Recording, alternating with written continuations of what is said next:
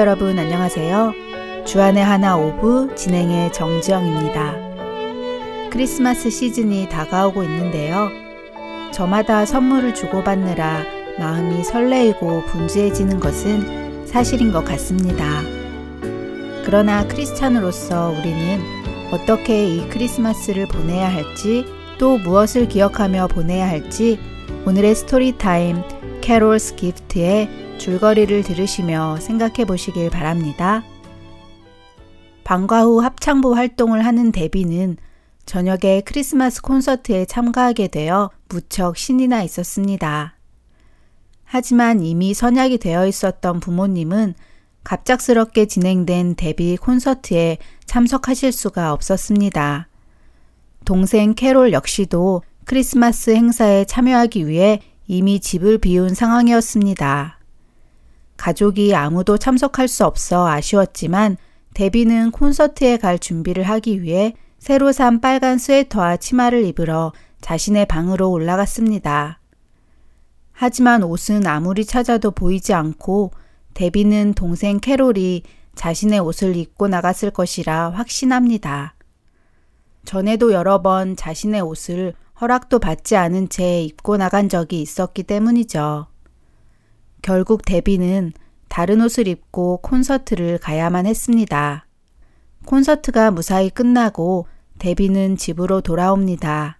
식구들과 대화를 하다가 데비는 동생에게 혹시 자신의 옷을 보지 못했는지 조심스럽게 묻고 캐롤은 난감해하며 자신이 옷을 입고 나갔었다고 이야기합니다.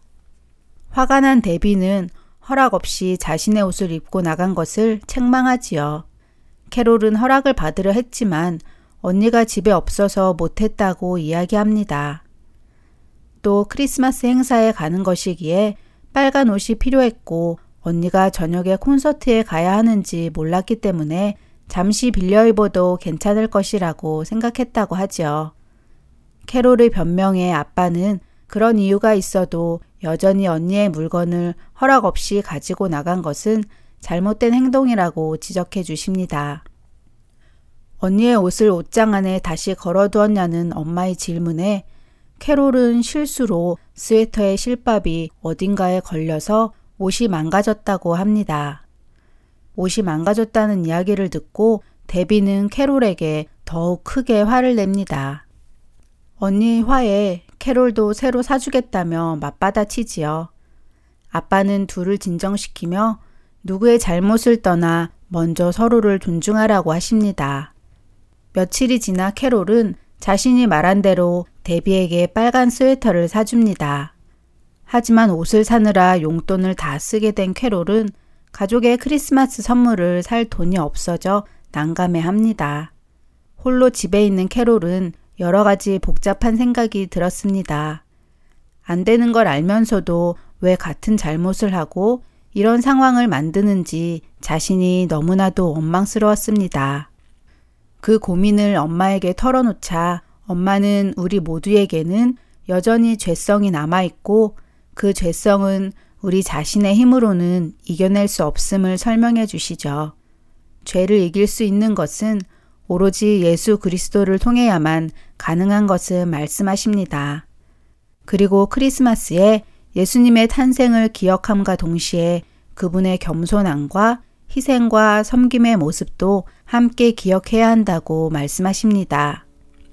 엄마의 말에 캐롤은 예수님께서는 모든 것을 다 버리시고 죄인을 위해 오셨는데 자신은 그동안 자신이 원하는 것만 하고 이기적으로 살아왔던 것 같다며 앞으로는 주님을 의지하면서 죄의 유혹을 이겨내겠다고 다짐합니다. 그리고 캐롤은 가족에게 어떤 선물을 하면 좋을지 지혜를 달라고 기도하는데요. 다음날 캐롤은 집으로 돌아오는 길에 가게에 들려서 달력 3개를 사서 돌아옵니다. 그리곤 방에 들어가 오랜 시간 동안을 나오지 않았습니다. 드디어 크리스마스 아침이 되고 가족들은 선물을 열어보았습니다. 마지막으로 열어본 캐롤의 선물은 캐롤이 상대방에게 해줄 수 있는 선물 메시지가 적혀 있는 작은 달력이었습니다. 언니 데비 달력에는 침대 정리하기, 설거지 해주기 등등이 적혀 있었고 아빠의 달력에는 잔디깎기, 눈치우기, 그리고 엄마의 달력에는 평소 엄마가 하기 힘들어 하시는 창문 닫기가 적혀 있었습니다. 가족들은 캐롤의 선물이 한 번 받고 끝나는 선물이 아니라 1년 내내 누릴 수 있는 선물이라며 좋아했습니다. 데비는 최근에 캐롤이 예전처럼 남의 것을 가져가는 대신 자신의 것을 나누어 주는 것 같다며 대견해 했습니다. 엄마는 예수님께서 캐롤의 기도를 들으시고 자신을 드리는 법을 가르쳐 주셨음을 감사하셨고요. 그리고 아빠는 예수님께서 우리에게 당신 자신을 선물하신 것을 생각하며 크리스마스에 우리는 진정 무엇을 나누어야 할지를 생각해 보자시며 오늘의 드라마는 마칩니다. 잠시 찬양 한 곡 함께 하시고 돌아오겠습니다.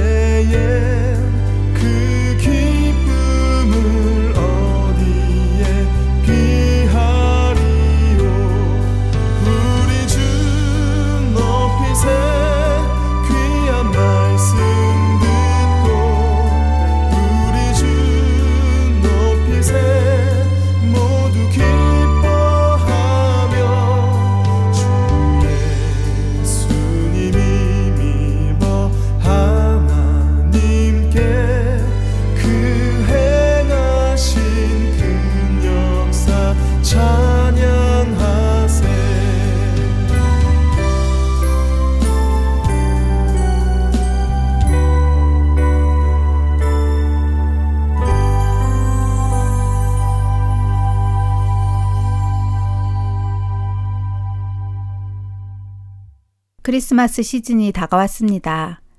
이때가 되면 믿는 자건 믿지 않는 자건 다 기뻐하는 것 같은데요. 믿는 사람들은 우리를 구원하신 예수 그리스도께서 오심을 기억하고 기뻐하는 것인데 믿지 않는 자들은 무엇을 기뻐할까요? 한 해가 가고 휴일이 연이어 있고 아이들은 겨울방학이니 마음도 어느 정도 풀리고 또 선물도 주고받고 하는 이런 것들 때문은 아닐까요? 이럴 때 우리 자신을 되돌아보기 원합니다. 우리 각자가 기뻐하는 이유가 믿지 않는 자들이 기뻐하는 이유와 같은 이유일지 아니면 믿는 자들이 기뻐하는 이유와 같은 이유인지를 확인해 보아야 할 것 같은데요. 오늘 우리 자녀들과 크리스마스가 즐거운지 물어보시고 즐겁다면 왜 즐거운지를 나누어 보세요. 즐거운 이유에는 분명 여러 가지가 있을 것이고 무엇보다도 선물이 그 즐거운 이유 안에 포함될 것인데요. 그러면 선물의 개념을 우리 자녀들과 한번 나누어 보시기 바랍니다. 사실 우리 부모님들은 또 세상에서는 선물에 대한 개념이 때때로 왜곡되어 전해지기도 하는데요. 예를 들면, 올해 공부를 잘했으니까 선물을 줄게. 혹은 말을 잘 들었으니까 선물을 줄게 하는 것이지요. 또한 약속한 일을 잘 하면 이번 크리스마스에 무슨 선물을 줄게 라고 약속하기도 하는데요. 사실 이런 식으로 주는 것은 선물이 아닙니다. 그것은 상이지요. 어떤 일에 대한 대가로 주어지는 상급입니다. 선물은 상급과는 다릅니다. 선물은 아무 자격이 없는데 주어지는 것이지요. 이것을 우리 부모님들이 먼저 인지하시고 자녀들에게 알려주세요. 참된 선물은 내가 받을 아무런 일도 하지 않았는데 주는 사람이 주고 싶어서 주는 것, 바로 은혜의 선물이라는 것을 말입니다. 이것을 잘 설명하신 후에 우리가 크리스마스에 받은 가장 큰 선물은 무엇일까 생각해 보도록 인도해 주세요. 죄인인 우리들이 결코 받을 자격이 없었는데도 은혜로 받은 것. 그렇습니다. 그것은 바로 예수 그리스도이시지요. 하나님께서는 우리에게 예수 그리스도를 선물로 주셨습니다. 아무 자격 없는 우리에게 말이죠. 예수님은 자신을 우리에게 선물로 주신 것입니다. 이보다 더 큰 선물은 없을 텐데요. 그래서 이 선물의 계절 속에서 자칫 눈에 보이는 선물들로 인해 우리가 받은 가장 귀한 선물, 예수 그리스도를 잊어버리는 실수는 없기를 바랍니다. 우리 자녀들에게 올 크리스마스 시즌에는 이것을 분명히 기억하게 도와주세요. 다가오는 크리스마스 때까지 우리 아이들과 크리스마스의 의미를 다시금 되짚어 보시고 감사의 마음으로 크리스마스를 맞이하시길 바라며 주안의 하나 오브 이제 다음 순서들로 이어드리겠습니다. 먼저 Let's Read the Bible 함께 하시겠습니다.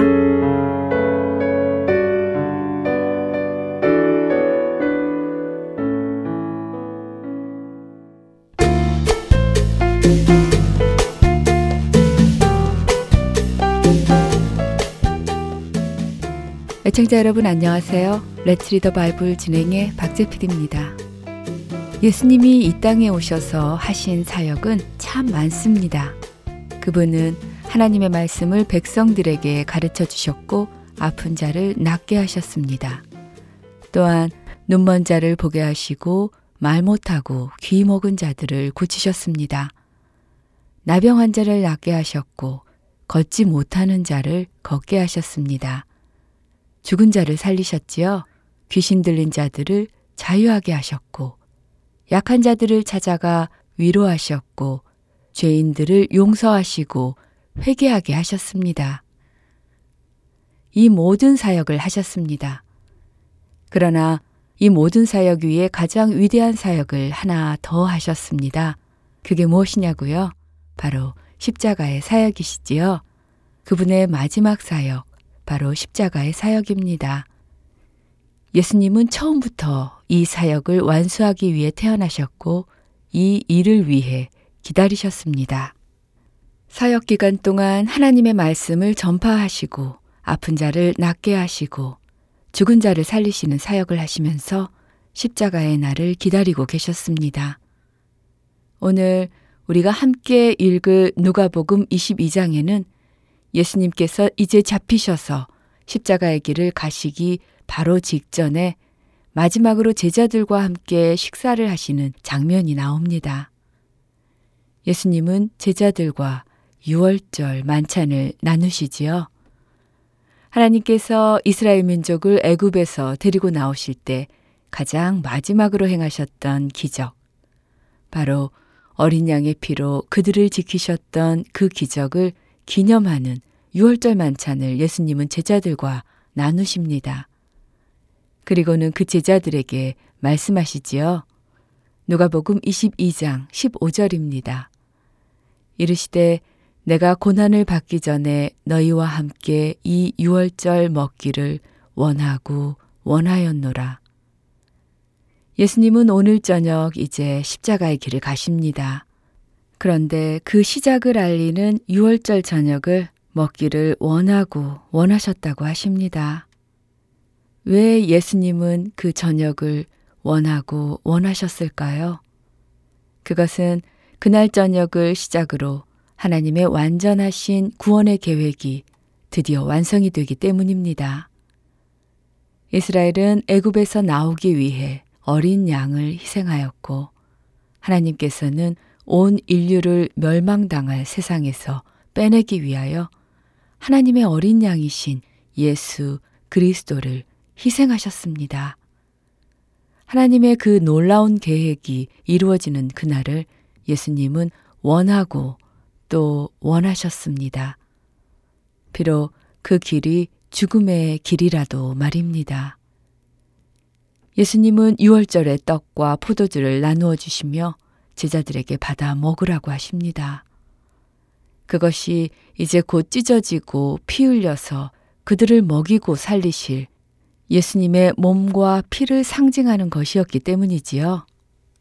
여러분과 제게 영원한 생명이 주어지게 된 것은 바로 예수님의 몸이 유월절 떡처럼 찢어지고 그의 피가 포도주처럼 부어졌기 때문입니다. 우리가 생명을 얻은 것은 바로 그분의 살과 피를 먹고 마시기 때문입니다. 오직 그분으로 인해 우리는 새로운 생명을 얻은 것입니다. 죽기 위해 이 땅에 오신 예수님, 우리에게 생명 주기 위해 이 땅에 오신 예수님, 그 예수님의 탄생을 기뻐하는 12월입니다. 한 달간 그 어느 때보다 더 깊이 그분의 사랑을 기억하는 우리가 되기를 바라며 이 시간 마치겠습니다.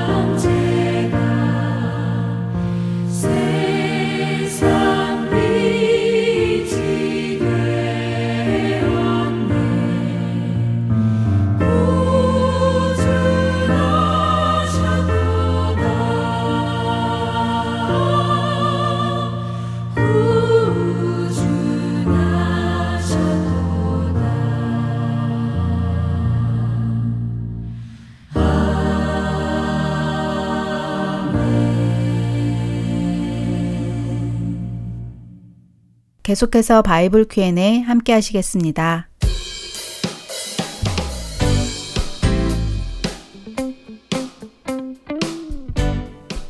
여러분 안녕하세요.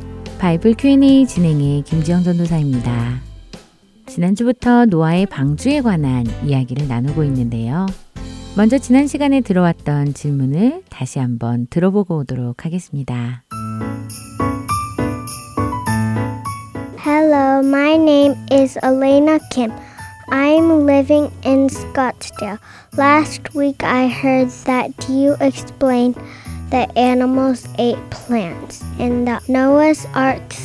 Thank you for the answer, but I have another question. Was it really possible for all the animals fit in the ark? And one more question. How about the dinosaurs? Were they in the ark too?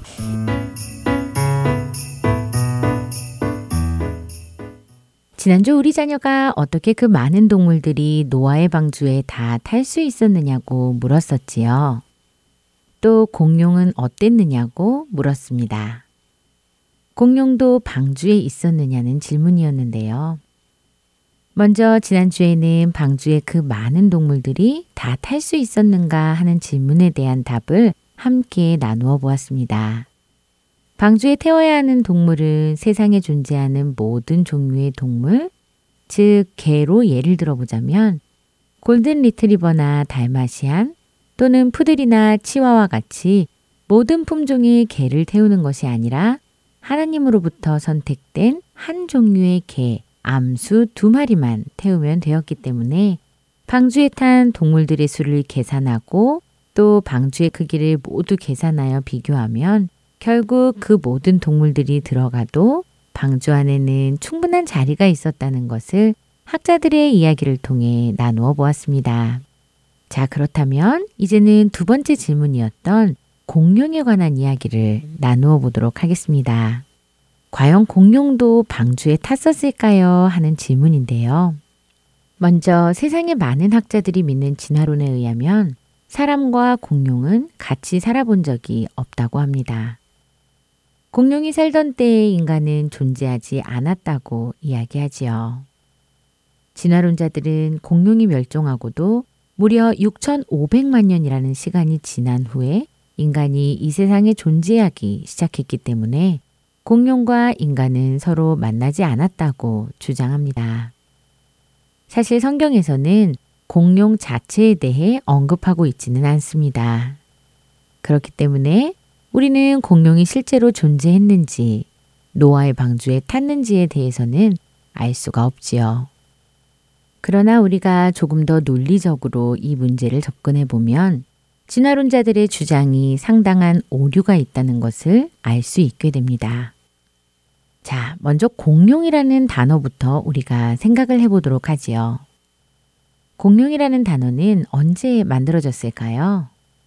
우리는 공룡을 보지 못했기 때문에 공룡이라는 단어 자체가 없었습니다. 그런데 학자들이 공룡의 화석들을 발견하게 되면서부터 이런 동물들도 존재했었구나 하고 깨닫기 시작했고 그 동물들의 이름을 공룡이라고 하자라고 정하기 시작했지요. 그것이 불과 200년이 안 되는 일입니다. 다시 쉽게 말하면 진화론자들의 주장을 따르면 200년 전까지 공룡에 대해 아는 사람은 하나도 없어야 합니다. 그들의 주장처럼 인간과 공룡이 산 시기에 6,500만 년의 시간차가 있다면 인간은 공룡을 본 적이 없는 것입니다. 우리가 공룡이 어떻게 생겼는지 알 수 있는 유일한 방법은 화석을 통해 그 모습을 상상해 보는 것 뿐이지요. 맞나요? 자, 그런데 만일 어느 나라의 벽화나 장식 혹은 문화 속에서 공룡의 형상을 우리가 찾게 된다면 어떻게 될까요? 그것이 가능할까요? 물론 누군가가 이런 동물을 상상해서 그려놓았다라고 주장할 수도 있겠지만, 과연 누군가 상상해서 그린 그림이 실제의 모습과 같을 수 있을까요? 예를 들어 볼게요. 여러분은 페페로니 피자가 어떻게 생겼는지 다들 아시지요? 그래서 제가 여러분에게 페페로니 피자를 그려보세요 라고 하면 여러분은 쉽게 페페로니 피자를 그릴 수 있을 것입니다. 그런데 태어나서 한 번도 페페로니 피자를 본 적이 없는 친구에게 페페로니 피자를 그려보라면 과연 그 친구는 그릴 수 있을까요? 아마도 본 적이 없으니 그릴 수 없을 것입니다. 상상을 해서 그리려 해도 적어도 피자가 무엇인지, 페페로니가 무엇인지 본 적이 있거나 들어본 적이 있어야 그릴 수 있을 텐데 말이죠. 동의하시나요? 그런데 말씀드린 대로 우리가 어떤 나라의 벽화나 장식에서 공룡의 그림을 보고 혹은 형상을 본다면 어떨까요? 과연 어느 누가 그것을 상상해서 그리고 만들었을 것이라고 생각이 되나요? 아니면 누군가 보고 그것을 만들었다고 생각이 되시나요? 더더군다나 그 그림과 형상이 현재의 학자들이 화석을 토대로 재생한 공룡의 모습과 동일하다면 말입니다. 실제로 캄보디아의 옛 건물이나 중국의 토기, 유럽과 북아메리카, 남아메리카의 많은 곳에서 공룡을 닮은 그림과 장식들을 발견하게 되지요. 이것은 누군가 실제로 공룡을 보았기 때문에 그림으로 남겼고 장식을 만들었다는 이야기입니다. 보지 않았으면 결코 그렇게 완벽하게 그릴 수 없지요. 과학이 발달하지 않았던 그 옛날의 사람들이 말입니다. 말씀드린 대로 공룡이라는 단어가 생긴 것은 200년이 채 안 됩니다. 그렇다면 예전에 공룡이 인간들과 살 때 사람들은 공룡을 무엇라고 불렀을까요? 우리는 알 수 없지요. 그때에 살던 사람만이 알 수 있는 것입니다. 성경에는 우리가 알 수 없는 동물의 이름이 몇 가지 나옵니다. 그 중에 하나를 여러분에게 읽어 드릴 텐데요. 여러분은 이 동물이 어떤 동물일 거라고 생각이 되시는지 한번 잘 들어보세요. 이제 소같이 풀을 먹는 베헤못을 볼지어다. 내가 너를 지은 것 같이 그것도 지었느니라. 그것의 힘은 허리에 있고 그 뚝심은 배의 힘줄에 있고 그것이 꼬리치는 것은 백향목이 흔들리는 것 같고 그 널쩍다리 힘줄은 서로 얽혀 있으며 그 뼈는 놋관 같고 그 뼈대는 쇠막대기 같으니. 어떠세요? 성경은 이 동물의 이름을 베헤못이라고 부릅니다. 우리는 베헤못이 무엇인지 잘 모르지요. 본 적이 없으니까 말입니다. 그래서 그릴 수도 없습니다. 그런데 성경이 이 베헤못을 이렇게 설명하십니다.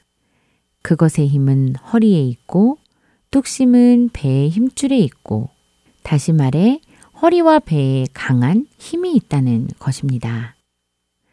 이것의 꼬리는 백향목이 흔들리는 것과 같다고 하십니다. 백향목이 무엇일까요?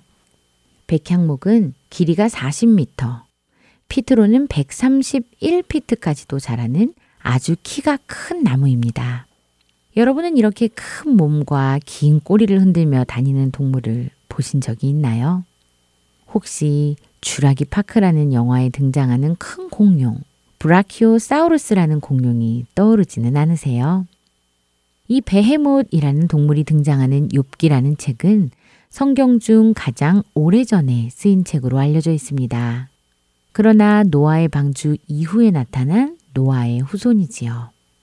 하나님께서 욥과 대화하시며 베헤못을 보라고 하셨다는 것은 당시 욥이 베헤못을 알고 있었다는 것이며 또 볼 수 있었다는 말이겠지요. 그렇게 추측해 보면 노아의 방주 안에 공룡도 탔었을 것이라는 추측은 가능해지지요. 그러나 이미 시작에 여러분들과 나눈 것처럼 공룡이 있었을 당시 사람들은 공룡이라는 단어를 쓰지 않았습니다. 다른 말로 그것을 불렀겠지요.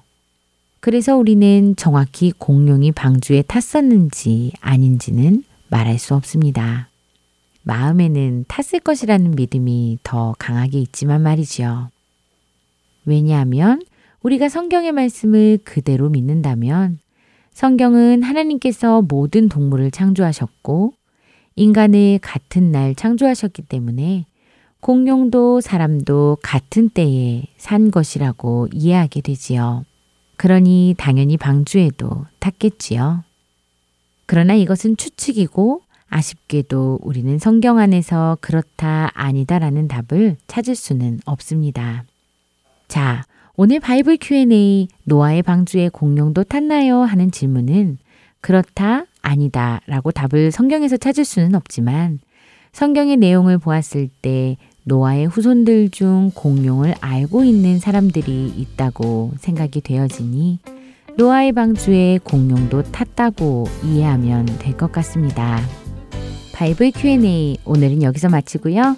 다음 주에 여러분 다시 찾아뵙도록 하겠습니다. 안녕히 계세요.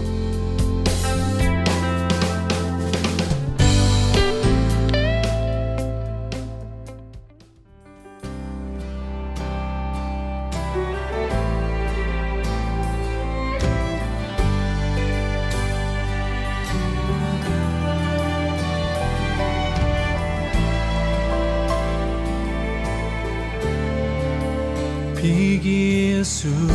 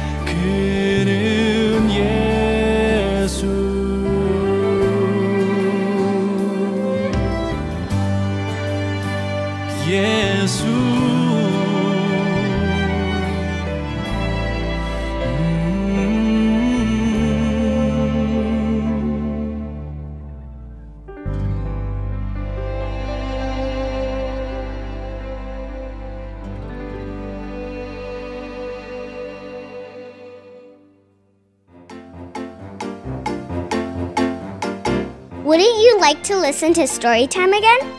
How would you like to be able to see the lyrics that you learned during praise time? If you go to our homepage, you can find Storytime summary and listen again by playing the file. Plus, you can now print the lyrics of the praises that you learned during praise time. Please visit www.heartandsoul.org and click listen at the top of the page. Then scroll down to Storytime Guide. If you have any questions, please call us at 602 866 8999. Thank you.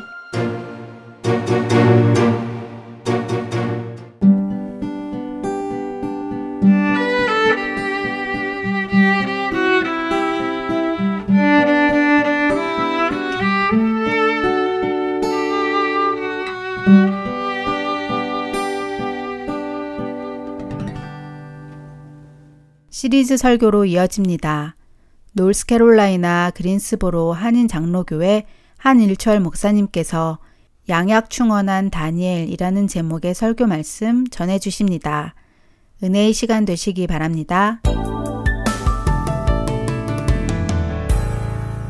네, 사람의 진짜 댐댐이는 언제 나타나는 줄 여러분 아세요? 여행 다녀보면 그 사람을 알 수 있고 또 골프 쳐보면 그 사람 알 수 있죠. 그런데 진짜 사람의 댐댐이는 언제 알수 있냐면 어떤 환경에서 어떤 환경으로 이렇게 바뀌어졌을 때도 그 사람이 동일한지 아니면 댐댐이가 확 바뀌었는지 환경에 따라 보면 그 사람을 알 수 있다는 것이죠. 돈이 없어서 매우 가난하게 살 때하고 갑자기 많은 돈을 가져 부자가 되었을 때 사람은 동일하지만 환경이 달라졌어요. 그때 사람의 댐댐이가 확 달라질 수 있다는 것이죠. 보통 때는 몰랐는데 갑자기 유명해졌어요. 그리고 막강한 어떤 권력이 생겨졌을 때 그 사람은 얼마든지 달라질 수 있다는 것이죠. 우리나라 속담에 이런 속담이 있습니다. 개구리가 자기 올챙이적 생각을 못한다. 그러니까 개구리가 항상 개구리였던 게 아니잖아요. 올챙이적이 있었는데 그 올챙이적 생각을 못한다. 즉 가난할 때, 없을 때, 못 배웠을 때 이럴 때는 별로 그런 걸 못 느끼다가 사람이 돈이 많아지고 권세가 많아지고 명예가 생겼을 때에 사람 댐댐이가 바뀌어진다면 문제가 있다는 것이죠. 그런데 바벨론 왕 느부갓네살은 어떻게 되었습니까? 다니엘과 세 친구를 통해서 자기가 섬기는 신들하고는 다른 신인 것을 자꾸 느끼는 거예요. 여러 가지 루트와 환경을 통해서 다니엘과 세 친구가 섬기는 하나님은 우리가 섬기는 신하고는 분명히 차원이 다르다. 뭔가 다르다는 것을 계속 느낀 거죠. 그래서 오죽하면 풀무불 사건 이후에 그가 조서를 온 나라와 백성들에게 내려서 즉 다니엘이 섬기는 그 여호와 하나님 모욕되거나 그렇게 하는 자는 몸을 쪼갤 것이요 그 집을 걸음터기로 만들겠다. 오죽하면 그렇게 조서에 도장을 찍어서 반포했겠습니까?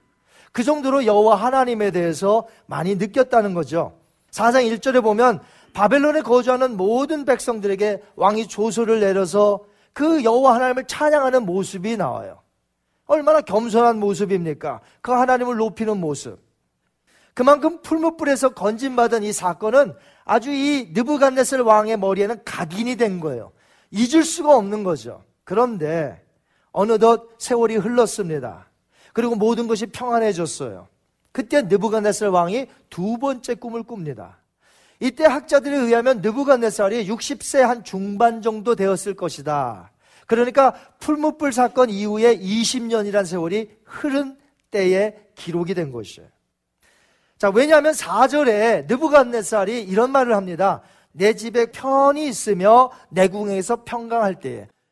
요런 내용은 바벨론 문학에 있어서 어떤 나라들을 정복을 다 한 후에 나라의 왕이 평안할 때 내 집에 궁전에 있고 평안하다는 것을 말한다는 거예요. 바벨론 문학에서는. 그러니까 지금 정복하고 있고 계속해서 싸울 것이 있고 이럴 때에 이런 용어들을 안 쓴다라는 것이죠. 그러니까 이런 단어를 썼었을 때는 벌써 이미 주변 국가, 아니 멀리까지 바벨론이 벌써 다 정복시키고 통치하에 자기의 궁전에서 편히 있었을 때에. 그러니까 세월이 많이 흐른 거예요. 20년쯤 흘렀어요. 풀무불 사건 이후에. 자, 그 당시에 그 라이벌인 나라가 있었는데 애굽이에요. 이집트죠? 이집트에 3차 전쟁까지 치러서 모두 정복시킵니다. 그때가 이제 주전 568년쯤 모든 전쟁이 끝나고요. 느부갓네살 왕은 60대 중반이 되었어요. 그리고 다니엘은 이제 50대 아, 초반 정도가 되었습니다.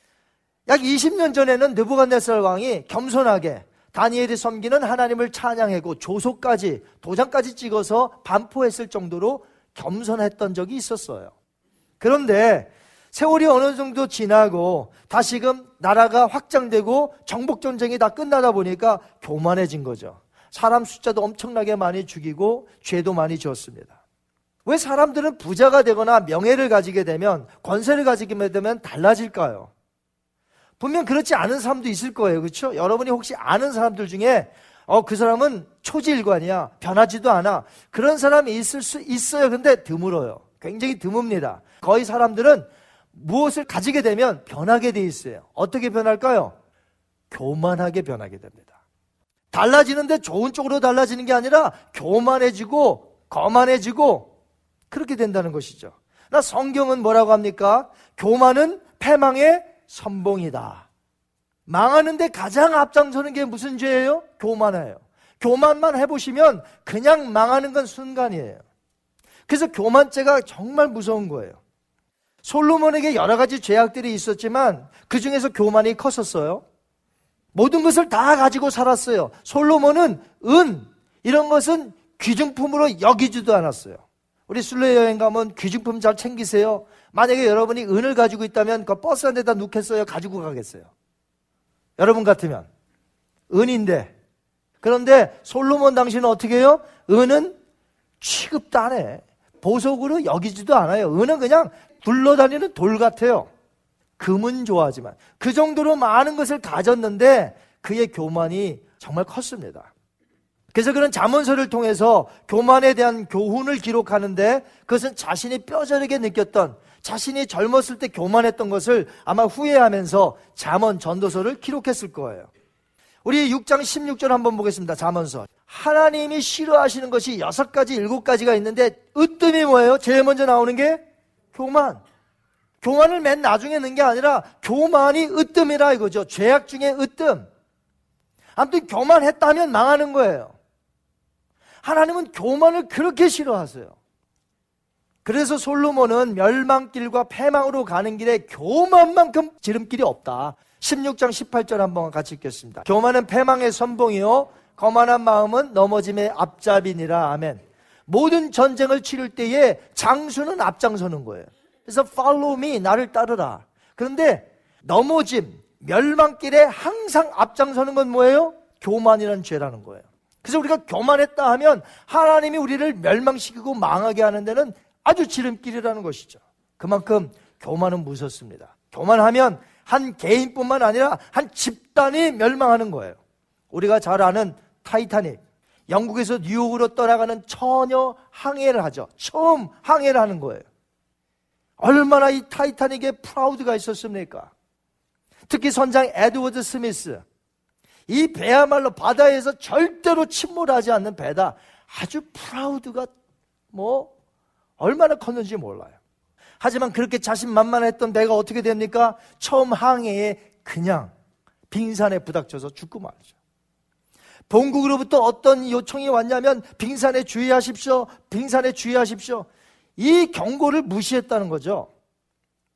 이 거대한 배가 어떻게 그런 조그만한 여러분 빙산의 일각이라는 말이 있는데 눈에 보이는 거가 빙산이 요만하면 밑에는 어때요? 산이에요, 산. 빙산이 그런 거죠. 그래서 빙산에 주의하라는 그 본국에서부터의 그 전가를 무시했어요. 이그노했다 이거죠. 그래서 어떻게 됐습니까? 그 사람의 교만 때문에 1514명이 죽었습니다. 자기 자신만을 믿는 이 무서운 교만은 정말 무서운 거예요. 개인, 가정, 사회, 국가 전부 파괴시키고 멸망시키는데 앞장서는 것이 교만이라는 것이죠. 내가 오늘 잘 되고 있습니까? 내가 남들보다 많이 배웠습니까? 내가 남들보다 많이 가졌습니까? 내가 잘나서 그런 게 아니라 이것은 하나님의 은혜임을 아셔야 되는 거예요. 내가 남들보다 잘났다. 내가 남들보다 많이 가져서 룩다운한다. 이거는 교만인 거예요. 거만인 거예요. 하나님 무척이나 싫어하시는 거예요. 남의 충고를 듣지 않고 내 고집대로 사는 것. 나이가 들면 느는 게 있대죠. 고집만 늘어요. 고집은 자꾸 는데요. 젊었을 땐 고집이 요만큼인데 늙어서는 이제 고집이 이만해. 남의 말을 들을 수 있어야 돼요. 우리 위에는 하나님이 계십니다. 여러분 믿으세요? 그분에게 영광을 돌리지 아니하고 나의 나된 것, 내가 이렇게 배운 것, 내가 가진 것, 이 모든 것이 하나님의 은혜인 줄 알고 하나님께 영광을 돌려야 되는데 그렇지 않는 게 교만이라는 것이죠. 근데 오늘 본문 말씀에 느부갓네살 왕을 한번 보세요. 바벨론 국가는 강대해졌습니다. 이제는 모든 전쟁을 평정시키고 평안하다 느낄 때였어요. 우리 한번 4절 한번 보시기 바랍니다. 나 느부갓네살이 내 집에 편히 있으며 내 궁에서 평강할 때에 아멘. 느부갓네살 왕은 왕궁에서 자신의 업적을 회상해 봤어요. 야, 난 대단하다. 난 대단한 왕이야. 우리나라 이 바빌론 제국은 대단한 나라야. 이걸 자꾸만 곱씹어요. 야, 나는 대단하다. 우리나라는 대단하다. 이런 가운데 편안한 가운데 자기의 업적을 자꾸 회상하는 거예요. 그의 마음은 교만해졌습니다. 바로 그때에 왕이 두 번째 꿈을 꾼 거예요. 하나님이 계시의 꿈을 주신 것이죠. 왕은 다시 한번 고민합니다. 번민하기 시작했어요. 그러니까 어떻게 해요? 번민하면 누구 불러야 돼요? 예, 거기에 술객들, 점쟁이들 다 부릅니다. 다 불렀는데 누구만 안 불렀어요? 다니엘만 안 부릅니다. 다니엘만 안 왔어요. 다니엘이 와야 돼요. 왜 그런지 아세요? 다니엘은 바벨론의 박수장이에요. 박수장이 뭐냐? 모든 지혜자들, 술객자, 그 점쟁이들의 우두머리란 소리예요. 느부갓네살이 그를 그렇게 높였어요. 그런데 왜 다니엘만 부르지 않았느냐? 여러 가지 추측할 수 있어요. 그 이유는 매번 무슨 있을 때마다 왕이 다니엘에게 물어보세요. 체면이 말이 아니죠? 그러니까 다 자기 발 아래 두는데 다니엘만 보면 이상하게 그 작아지는 거예요, 자기가. 그 다음에 또 있어요. 다른 그 바벨론의 술객들에게도 찬스를 줘야 되잖아요. 이번엔 뭐까지 알려주냐면 첫 번째 꿈은 어떤 꿈이었는지 안 가르쳐줘요. 꿈까지 해석하라는 거예요. 그러니까 힘들잖아요. 근데 요번에는 어떻게 했어요? 꿈은 다 이야기해 줬어요. 꿈에 입으니까 이러이러하는데 뭐냐? 물으니까 답변을 했습니까? 답변을 못 해요. 그런데 바벨론 출신의 사람들이 얼마나 이 다니엘을 시기했겠어요. 그러니까 왕은 자기의 신하들을 주변을 살펴야 될 거 아닙니까? 왕이니까. 그러면 다니엘만 굉장히 매번 똑똑하고 특출나고 뛰어나고 그러니까 시기가 질투가 많은 거예요. 그래서 이번에는 한번 밀어주고 싶은 거예요. 그래서 다니엘은 부르지 않았어요. 너희들이 한번 해봐라. 그런데 아무도 그것을 말해주는 자가 없어요. 하나님의 계시가 담긴 꿈은 하나님의 영을 가진 자 외에는 모르는 거예요. 오늘 우리가 어떤 사람인지를 아셔야 돼요. 우리는 보통 사람이 아닙니다. 여러분 믿으십니까? 우리 안에 누가 있어요? 하나님의 영이 거하시는 거예요. 그래서 거룩한 자인 거예요. 우리는 거룩하지 못해요, 원래. 거룩해질 수 없는 사람인데 하나님의 영이 거하니까 우리는 보통 사람이 아니라는 거죠. 자, 그래서 고린도전서 2장 14절 한번 볼까요? 육에 속한 사람은 하나님의 성령의 일들을 받지 아니하나니 이는 그것들이 그에게는 어리석게 보이며 또 그는 그것들을 알 수도 없나니 그러한 일은 영적으로 분별되기 때문입니다. 아멘. 자, 우리는 하나님의 영을 모신 사람들이에요. 이 세상을 분별할 줄 알아야 돼요. 이 세상을 지혜롭게 사셔야 된다는 거죠. 이제 그 지혜로운 다니엘이 왕 앞에 섰습니다. 얼마나 또 왕이 작아졌을까요? 야, 그 다니엘이 또 쓴 거예요. 갑자기 엄청나게 큰 사람으로 보이는 거죠. 다니엘을 높입니다. 다니엘아, 너가 믿는 신은 은밀한 가운데서도 다 알게 하는 신이니 내가 말을 해줄 테니 너는 말하거라. 너는 할 줄 안다. 벌써 다 할 줄 알아요. 근데 처음부터 왜 안 불렀을까? 여하튼 다니엘이 왔어요. 다니엘에게 꿈을 말합니다. 꿈의 내용은 이래요. 땅의 중앙에 큰 나무가 계속해서 자라나요. 멀리 있는 곳에서도 그 나무를 다 볼 수 있어요. 어디에서나 동서남북. 그 다음에 가지가 뻗어나고 잎사귀가 얼마나 아름다운지요. 열매는 얼마나 많은지요. 그러니까 들짐승이 그곳에 와서 다 지내고 날짐승들이 그곳에 와서 다 깃들고 사람들조차도 그곳에 와서 그 열매를 따먹어요. 그런데 갑자기 어떻게 됩니까? 한 순찰자가 하늘로부터 내려와서 큰 소리로 나무를 베어거라! 베어버리는 거예요. 딱 베니까 그 나뭇가지며 전부 다 베어버렸고 그것에 있었던 새들, 동물들, 사람들이 다 흩어지게 된 거죠. 그런데 그 뿌리와 그 자른 나무는 그냥 두려는 것입니다. 번민하기 시작해요. 이 꿈에 대해서 말해줘야 될 텐데, 이건 분명히 왕인데, 이걸 내가 어떻게 말할까? 하나님의 경고요, 심판이니까 말하기가 좀 그렇잖아요. 근데 만약에 바벨론에서 다니엘이 아니고 다른 술객들이 알았다고 합시다. 이 꿈에 대해서, 해석에 대해서. 그러면 말할 때 어떻게 할까요? 그 말하면 목이 어떻게 해요? 달아날 수 있죠. 왜? 왕이 바로 그렇다는 거예요. 왕이 그렇게 들짐승처럼 일곱 대를 지나게 되고 베어버림을 당하고 그렇게 되는 것을 알아도 말할 수 있을까요? 그게 대상이 만약에 왕이었다. 이거 쉽지가 않은 거예요. 왕에게 당신이 바로 그 사람입니다. 그렇게 될 것입니다. 이렇게 말하기가 쉽지가 않거든요. 그래서 왕의 술객들은 알았다 해도 아마 말을 못했을 수 있어요. 그런데 다니엘은 맨 처음에 번민했습니다. 그리고 그 꿈을 조금 더 가감하지 않냐고 그대로 전했어요. 왕이 그 배임받은 나무이고 마치 들짐승처럼 일곱 대를 지나며 살게 될 것입니다. 이걸 전한 거예요. 여기서 다니엘은 왕 앞에서 양약 충언을 했다고 우리가 볼 수 있는 거죠. 양약 충언이 무엇입니까? 쓴 약과 거슬리는 말이 이롭다라는 뜻이죠. 여러분, 아무튼 음식이 입에 달면 어때요? 몸에 좋아요, 나빠요? 거의 나빠요. 그런데 입에 쓰다. 아, 이거 먹기 좀 그렇다. 이런 건 뭐예요? 거의 다? 몸에 좋다는 거죠. 듣기는 싫어도 있는 그대로를 진실로 말해줘 옳은 길로 가게 해주는 것. 이걸 얘기하는 거예요. 이처럼 다니엘도 왕에게 진심 어린 충언을 한 거예요. 양약 충언을 했다 이것이죠. 왕은 꿈을 꾸었을 당시에 교만할 때 교만해졌습니다. 느부갓네살 왕이. 그런데 이런 꿈의 계시를 하나님께서 주신 거예요. 교만하지 말라는 거죠. 교만하지 말아라. 그렇게 왕의 눈치만 살펴보고 다니엘이 그렇다면 이 충원을 하겠어요? 그런데 다니엘은 양약 충원을 했던 것이죠. 왕이 듣고 깨우쳐 회개만 한다면 그 꿈에서 본 것들이 왕에게 이루어지지 않을 수도 있습니다. 라고 말하는 거죠. 실제로 그래요. 하나님이 아수르 니느웨 성, 지금으로 말하면 이라크죠? 다 멸하시기로 작정하셨어요. 그런데도 요나를 보내세요. 요나가 가서 외칩니다. 그랬더니 어떻게 돼요? 다 회개해요. 하나님이 심판을 보류하십니다. 회개하면 하나님께서 심판하지 않는다는 거예요. 하나님께서는 모든 악인이 죄를 회개하고 돌아오기를 친정으로 원하세요. 여러분 그거 믿으십니까? 우리 한번 에스겔서 18장 23절 이거 제 이야기가 아니에요. 하나님의 마음을 읽어보겠습니다. 주 여호와의 말씀이니라 내가 어찌 악인이 죽는 것을 조금인들 기뻐하랴 그가 돌이켜 그 길에서 떠나 사는 것을 어찌 기뻐하지 아니하겠느냐 아멘 하나님의 마음이에요 하나님의 마음을 우리가 가지고 나가서 복음을 증거하는 거예요. 예수님을 믿으라고 하는 거예요. 왜? 안 믿으면 멸망이니까 회개하고 돌이키면 하나님이 기뻐하신다는 거죠.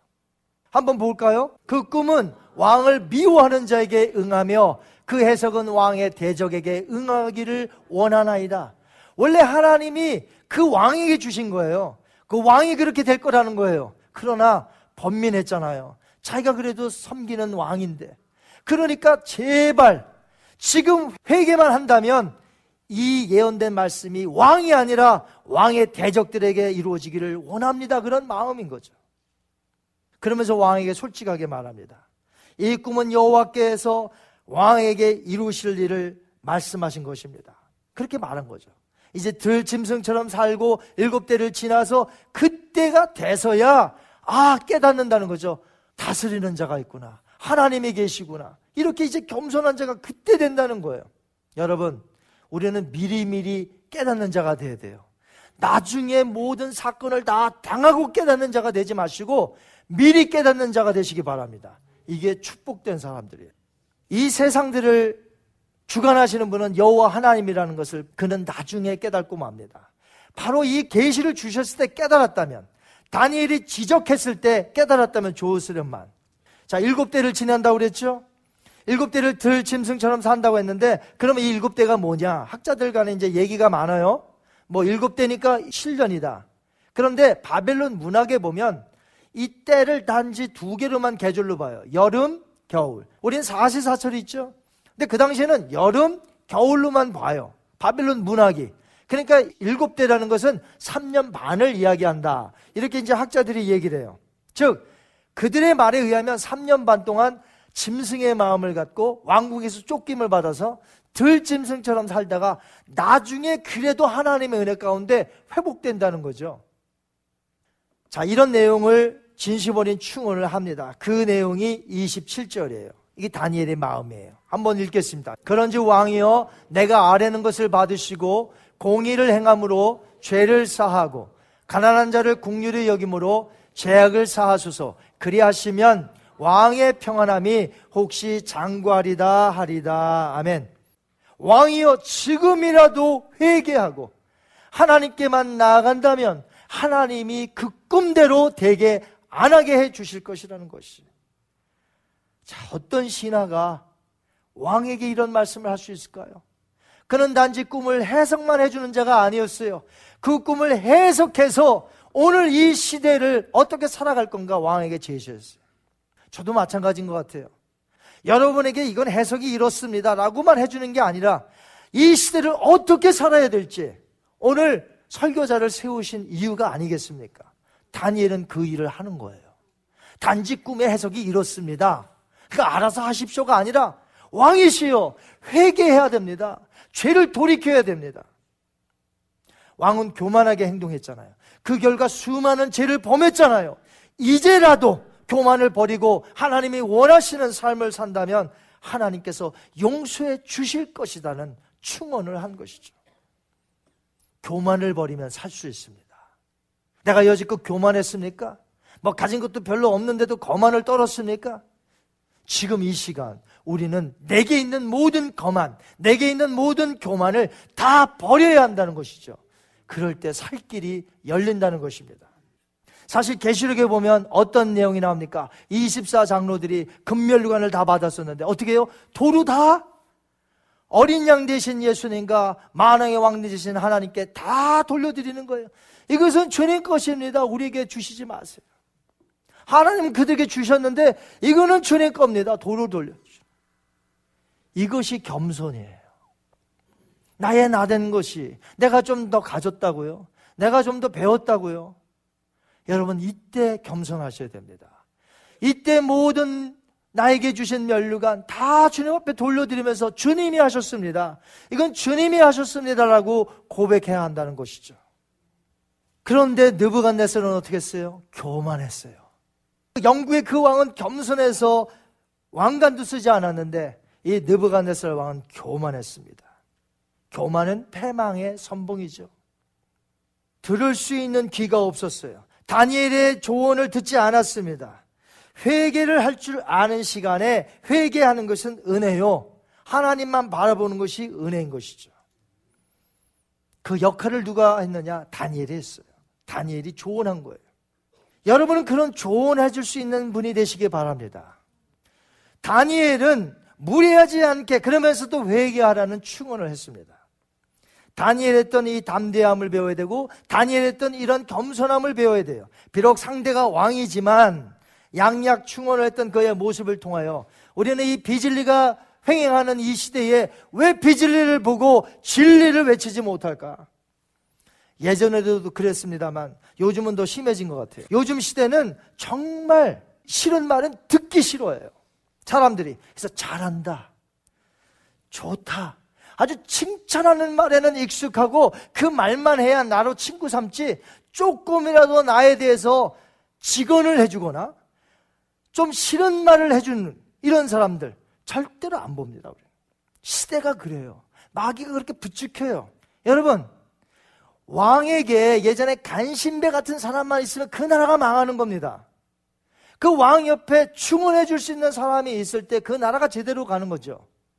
내 주변에 내 친구들 가운데는 나에게 좀 싫은 소리를 하더라도 나를 진정 사랑해서 해주는 친구가 있는지 아니면 맨날 좋다 좋다 하는 사람만 있는지 우리는 칭찬해야 돼요. 그러나 칭찬하되 이런 사람들 있잖아요. 그냥 칭찬할 것만 하라 이거죠. 칭찬 안 해야 되는 거를 막 거기다가 막 칭찬으로 막 이렇게 하는 건 그건 뭡니까 또? 그건 아첨이죠. 칭찬할 건 칭찬하라 이거죠. 칭찬을 찾아서 칭찬을 하라 이거죠. 그러나 아닌 것까지 막 칭찬을 그막 일부러 하려고 그걸 하지 말라 이거죠. 우린 칭찬을 해야 돼요. 그러나 칭찬과 동시에 우리가 누가 직원해주고 조언해주는 말을 가슴 깊이 담을 수 있는 그런 사람이 되어야 되죠. 그래야 옳은 사람이 되고 곧바로 갈 수가 있잖아요. 내가 못 보는 것을 그 사람이 날 볼 수 있으니까.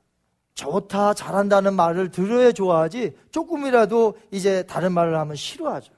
저에게도 마찬가지죠. 그러니까 그런 것들을 말씀 속에서 고쳐 나가야 되죠. 특별히 진리가 아닌 비진리를 알고도 그대로 두어서는 안 되죠. 비진리를 비진리라고 말해야 돼요. 주변에서 전부 바알이 참신이래요. 이게 언제 시대예요? 주변이 전부 바알이 다 신이래요. 엘리야 시대. 엘리야 시대는요, 아방이 다스렸는데, 그때는 전부 바알이 참신이라는 거예요. 그때에 외칠 줄 알아야 돼요. 진리를 외칠 줄 알아야 돼요. 누구죠? 엘리야. 엘리야는 외쳤어요. 하나님께서 바알 앞에 무릎을 꿇지 않은 7천 명을 따로 남겨두신 거 몰랐어요. 몰랐어요. 남은 자가 자기 혼자인 줄 알았어요. 그런데도 그 담대함을 한번 보세요. 아무도 없어요. 없는 줄 알았어요. 그런데 혼자 외칩니다. 혼자 대결합니다. 850명 대 1로. 여호와 하나님만이 참 신이라고. 나도 엘리야처럼 이 시대에 진리만을 담대히 증거하게 해달라고. 비진리를 보고 비진리다라고 말을 못하는 그런 이 시대의 교회에 많은 수많은 목회자들 가운데 오늘 이 시대를 어떻게 살아야 될 건가? 엘리야처럼 돼야 되겠다. 그런 마음을 갖고 잠시 기도했어요. 나도 엘리야처럼 이 시대에 담대하게 좀 외치게 해달라고. 다니엘도 그랬죠? 다니엘도 왕에게 그랬어요. 저희도 그래야 될 줄 믿습니다. 성경은 곳곳에서 사람들을 나무로 묘사해요. 무화과 나무, 포도나무 비유. 그런데 지금 바벨론 왕은 무슨 나무로 묘사했어요? 쭉쭉 뻗은 큰 나무, 하늘에까지 닿는 나무로 이것이 교만한 나무예요. 우리는 어떤 나무가 되어야 되느냐?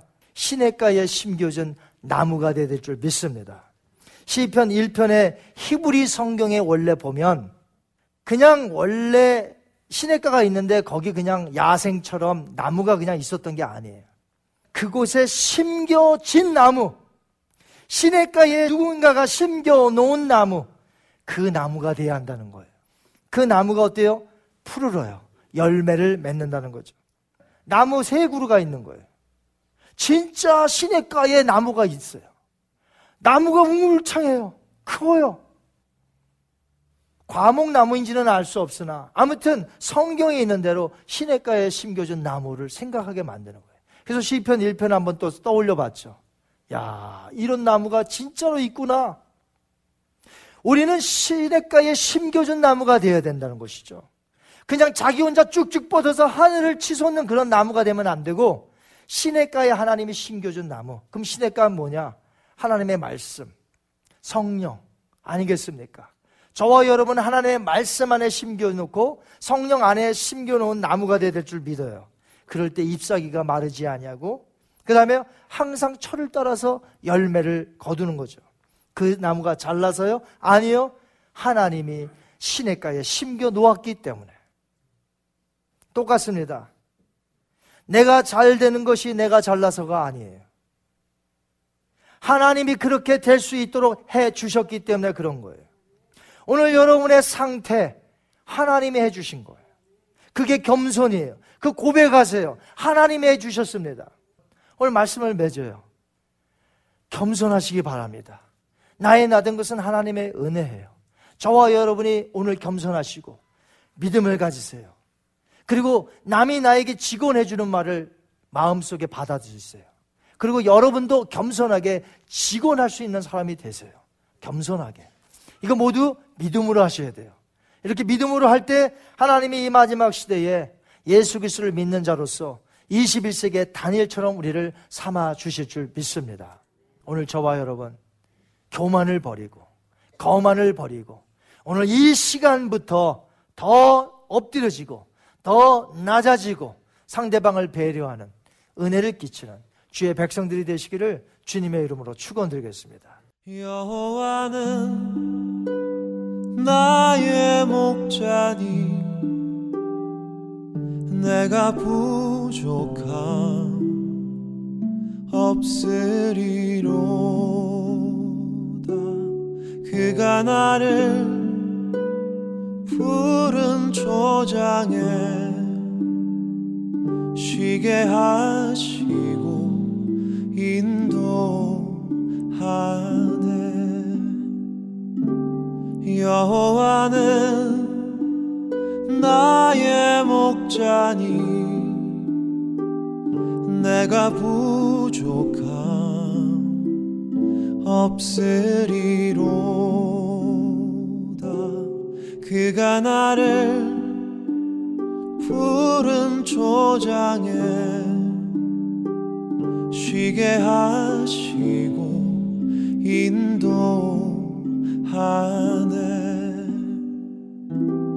내가 사망의 음침한 계곡을 걸어도 두려워 하지 않을 것을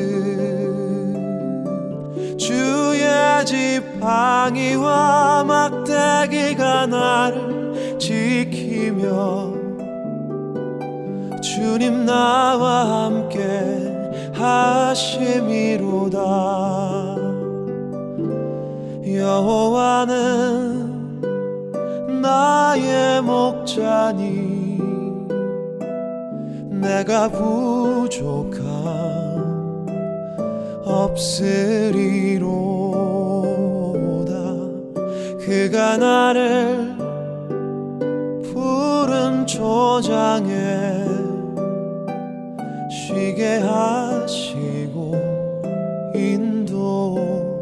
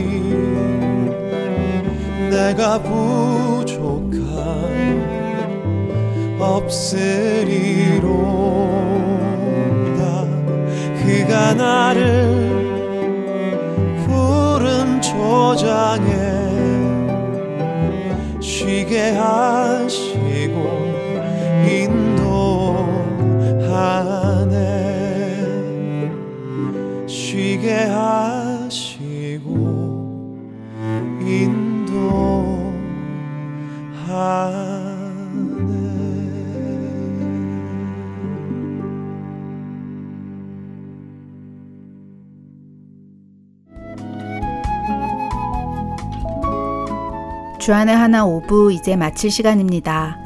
한 주간도 예수님의 사랑을 깨닫고 실천하시는 여러분들 되시길 소망하며 저는 다음 주에 다시 찾아뵙겠습니다.